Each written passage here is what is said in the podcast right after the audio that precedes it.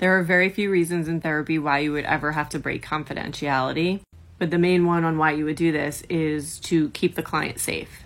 And so the times where I've had to do this, I have a discussion with the client. It's not like I do it behind their back. And I'll say, look, this is what's going on. This is the plan moving forward. This is how we're going to do this. Is this something that you're comfortable with? I know that this may not feel like the best option right now, but my job as your therapist is to help to keep you safe. And I promise you that under no other circumstances would I want to do this.